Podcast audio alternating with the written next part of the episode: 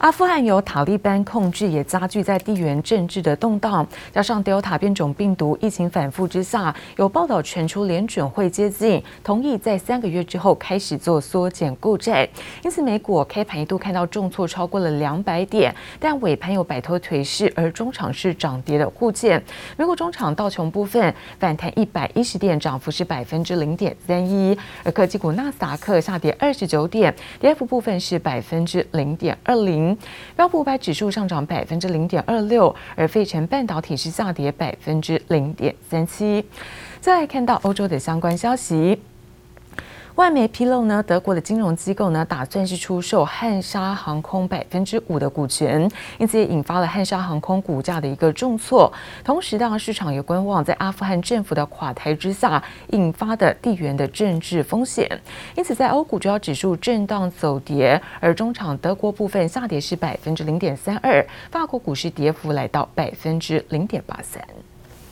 激进组织塔利班攻占阿富汗总统府，部分阿富汗民众仓皇逃难。中东的地缘政治危机对美国蒙上阴影。That hangs over the Biden White House on this is, do we see a reconstituted Al Qaeda and or ISIS returning to Afghanistan and planning attacks against the West? If that happens, this is going to be more than a momentary debacle for the Biden White House. It is going to define the next few years. 阿富汗的政治动荡对全球政治和金融市场会掀起多大的波澜，还有待观察。美国投资人的主要目光还是聚焦在经济复苏和企业财报表现。民间消费占美国经济的七成。周二将公布美国七月零售销售数据，接下来还有沃尔玛等零售大厂财报陆续揭晓，备受市场期待。This week, more earnings on tap from a lot of names in retail: a Macy's, a Walmart, a Target, a TJ Maxx. Uh, and if these companies come out, uh, Miles and Julie, and say that you know third quarter has started off slow during the key back-to-school shopping season because of the variant concerns, people are staying inside their homes. Uh, perhaps we will get that big move lower in the S&P 500. 电动车大厂特斯拉引以为傲的自驾辅助系统被美国监管单位盯上，启动正式调查。There's off about two percent this coming after the National Highway Traffic Safety Administration announced uh, earlier today that it has identified 11 crashes since 2018. We have a, a probe into the self-driving capabilities of Tesla's in those vehicles' inability, perhaps, to spot parked emergency 美国国家公路交通安全管理局表示，在几场车祸调查中，发现特斯拉自驾辅助系统疑似无法辨识有打闪光灯，因紧急状况停靠路边的车直接撞上，因此启动正式调查，涉及二零一四年到今年间生产的七十六点五万辆车，包括 Model Y、Model X、Model Three 和 Model S，几乎遍及在美国销售的所有车款，拖累股价走跌。记者王璇、丽君综合报道。而塔利班组织呢，拿下了阿富汗首都，那么现在阿富汗总统是被迫出逃。塔利班迅速的夺权成功，速度之快是超乎各界的预估。那么把矛头指向美国政府是贸然撤军，就是压垮骆驼的最后一根稻草。那美国国内现在出现了不少声音，美国国务卿呢，这个布林肯就坦言错估了形势。那么预估拜登近期会针对阿富汗的问题来发表演说。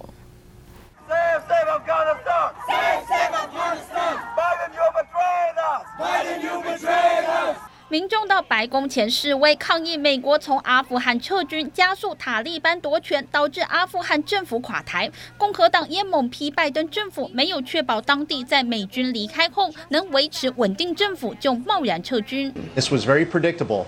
The United States forfeited away the leverage that was needed to withdraw in the right way. Well, it's a disgrace and it's a national humiliation. And I think that President Biden is barreling towards his own Saigon moment. 有人形容这次的情况堪比当年的越战，美军投入二十年心力，最后却惨淡收场。就在几天前，美国政府还对情况很有信心，没料到阿富汗情势迅速急转直下，连首都喀布尔都不保。Kabul is not, uh, right now, um, uh, in an imminent threat environment. There's going to be no circumstance where you see people being lifted off the roof of a embassy the, of the United States from Afghanistan. It is not at all comfortable. 拜登口中绝不会发生的事，偏偏发生了。阿富汗政府垮台速度显然出乎拜登政府的意料之外。阿富汗的政治动荡可能蔓延到邻近国家，甚至整个中东地区，地缘政治风险升温。Concern in the region is that a win for the Taliban in Afghanistan is a win for insurgent groups, for terrorist groups. Globally. A lot of people are going to say, I'm going to seek a bit of safe haven here. Things are not improving, evidently, and I've got geopolitical risk. So I think you would anticipate seeing a rally in Treasury yields, which is continuing the trend clearly that we've had, honestly, for months.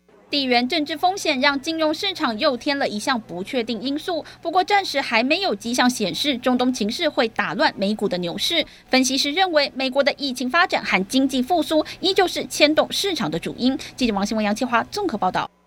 而苹果即将在九月举办新机发表会，根据在彭博的最新爆料指出，那会中除了在 iPhone 十三之外，还有六款的新品也会一同的亮相。而令人期待的是，苹果还计划在年底前要推出新一代的一个处理器，还有外界关注 MacBook Pro 也将会正式亮相。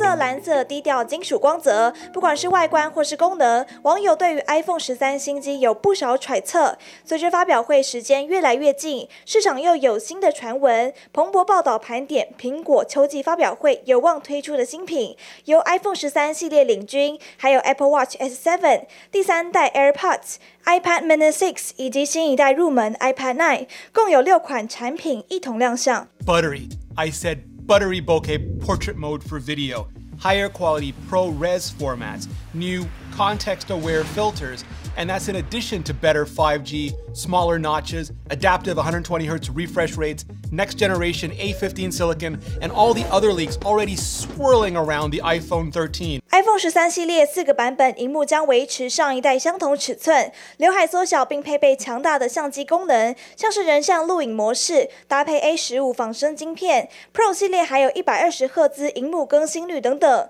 彭博预计这次将迎来史上最大的 iPhone 换机潮之一。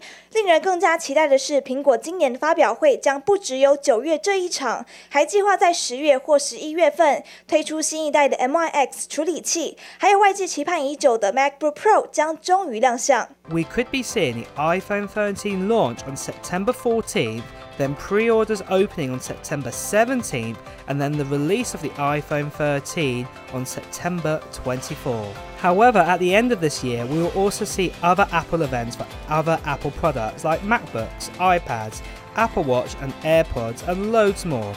苹果新机即将推出，供应链如火如荼拉货当中，外界也关注负责组装的鸿海旗下工业富联，受惠 5G 业务较去年同期大幅成长三倍。工业富联上半年净利人民币六十七点二七亿元，比去年同期大增百分之三十三点四四，EPS 人民币零点三四元，年增百分之三十六。同时积极布局新厂，传出负责 iPhone 零件加工的 IPEBG 产品事业群主管一行人日前。拜会江西赣州经济技术发展区，洽谈智慧型手机机构建投资事宜。外界聚焦是否因应其他智慧型手机的客户需求，扩充厂区进行新的布局。记者刘志柔、张明化综合报道。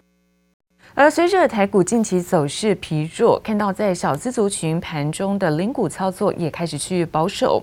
昨天看到盘中零股交易有只有剩下十三点六亿元，比七月底减少有超过一半的幅度。而尽管现在台股呢跌破了半年线，不过专家分析，半年线、年线持续的向上，有机会能够出现跌升反弹。台股周一跌破半年线，再度吞下第八根黑 K 棒，指数近期持续下挫。眼尖的投资人也发现，盘中零股交易量有缩水迹象。看看七月二十八号成交金额一度冲破三十五亿元大关，直到上周开始逐渐趋于保守。八月十六号更仅剩十三点六亿元，缩水超过一半以上，代表不少小资族见到台股走弱，零股操作也变得保守起来。指数跌破半年线是有机会在这边做一个跌升反弹。从这个长长期的趋势来看的话，半年线跟年线都是维持一个上扬的一个情况。所以说，如果以半年的成本跟一年的成本来看，长线的一个比较不错的一个呃成本的一个区区域。不过，分析师点出，半年线跟年线持续向上，确实也代表是长线买点。摊开零股交易排行，周一以零零五六、零零五零、零零八七八、长荣、阳明为五大热门零股。专家也建议继续寻找获利稳定成长的个股进行零股操作。定时定额的一个零股交易的部分的话，我们建议说，投资人应该可以去选择，说是啊长线的这个展望是啊趋势是往上的，譬如说公司的获利 EPS 是。每年的都是呈现一个稳定的一个成长，在股价回档的过程中，定时定额的这个呃零股交易的话，应该是先暂时做一个避开。周一指数跌破半年线，盘后数据显示，自营商投信呈现卖超，反倒是外资终于由卖转买，买超四十七点五亿元。外资期货空单也大举回补，超过四千口，等于周三结算前未平仓空单不到三万口。加上融资单周也大减超过一百五十亿元，酝酿指数赶顶契机，也让市场期盼大盘能随着外资归队重新活络起来。记者刘富慈、苏伟明台北采访报道。而受到疫情影响，中华航空呢数次承载台湾自购疫苗的载运任务，也成功争取到港口疫苗商机。而随着现在全球的货运需求提升之下，而冷链物流也翻倍成长。华航统计今年一到七月之间，那么承载温控货柜数量将较去年同期是增加百分之两百二十。这个温控柜因为需要比较精密的一个温控。还有运输认证的一个要求。运输及低温负八十度 C 疫苗货仓全程温控，受到疫情影响，中华航空数次承接台湾自购疫苗载运任务，也成功争取到转口疫苗商机，带动冷链物流翻倍成长。华航统计，今年一到七月间，承载温控货柜数量较去年同期增加百分之两百二十，货运排名也挺进全球第五。今年度本来是看，呃。看好是说第四季应该可以慢慢的解封啊，不过以目前是进入第三季啊，呃八月份啊，看起来好像还是没有这个没有没有办法解除的一一个一一个迹象啊。所以在今年度也是一样，我们的那个营运的策略还是一样是以货运为主。下半年将持续以货运为重心。华航表示，看好西方国家陆续解封，海转空效应持续发酵，下半年整体营运情况乐观可期。根据国际航空运输协会统计资料，华航承载货运量持续成长，二零二零年承运一百五十五万吨货物，较二零一九年成长百分之十二点八。在国际筹载货物盐吨公里方面，华航二零二零年载货量六千三百一十七百万吨公里，较前一年成长百分之十八点四，全球排名第十，货量增长。幅度也是前十大业者之最。运送疫苗的这个温层，跟运送食材或者运送烹煮过后的食材，事实上它本身需要的这个温度温层啊，就会有差异。我们也看到一些海鲜啊，或是用空运进来，这些也带来不同技术层面的差异。但是呢，可以肯定的是，随着这个需求的持续的增加，以及要求这个品质越来越高。所以这个技术的投入是绝对的。根据国际航空运输协会数据显示，至二零二零年，全球生技医药产业产值每年成长高达百分之四到百分之五，相关冷链物流需求量则以百分之八到百分之九的幅度成长。顺应趋势，长荣航空及长荣航行也在近年导入药品冷链运输业务，年均成长率达百分之三十。航空货运产业升级，持续扩大优势，创造未来更大的国际空运物流商机。记者翁婉婷、方少成台北采访报道。而境外资金汇回专法昨天呢正式截止申请，随着这个申请的件数冲高，而资金汇回金额已经冲破了三千三百亿元。这个专法落日之后，会计师分析未来只能适用在海外所得，那么扣除六百七十万元免税额之后所采取的百分之二十的税率计算。身穿一袭黑色西装的霸总鲑鱼拿着大把钞票准备返乡，境外资金专法十六号就要截止申请，财政部才在脸书上抛出梗图，提醒台商要把握时机，用专法汇回台湾的海外资金将享有百分之十的优惠税率。最新统计至上周申请量已达一千五百二十八件，金额更冲破新台币三千三百亿元。其实个人或企业在原本就是用你赚的钱，海外赚的钱。用百分之二十，因为刚好你现在应所税也是二十趴，那个人的话就是刚刚讲的最低税负制，它的税率就是百分之二十。用这个方法是不错的，因为这样直接你如果不做实质投资，我也可以乘百分之十，是比刚刚百分之二十还要划算一半。如果没能赶上专法期限，未来只能适用海外所得扣除六百七十万元的免税额后，采行百分之二十的税率计算。因此，对台商来说，透过专法汇回多少还具有节税效果。境外资金专法二零一九年上路实施，第一年汇回资金以百分之八课征，第二年汇回税率提高至百分之十。不过，如果用于实质投资，税率则分别减半为百分之四及百分之五。专家就点出，想获得税率减办实质投资的标的很重要。生技医疗产业的厂房可不可以？可以，因为它这是我们鼓励的政策里面的，呃，营业呃生产用的投资，这是可以的。它基本上很多都是百分之百投资第三地的公司，再去投它海外的公司。可以不可以选择我不要分配股利？可以哦，哦，那不分配股利就不会有所得税问题啊。所以以前企业有这部分有非常大的一个节税或是所谓逃税空间。好了。投资包括绿能、生技、电子业相关、长照以及文创等，但不能用在不动产投资。除了国际反避税政策陆续推出，财政部也将在未来一年内施行受控外国公司 CFC 制度，恐夹击台商海外的避税管道。会计师就建议台商还是要尽早做出资金规划。记者周田丽、陈玉志台北采访报道。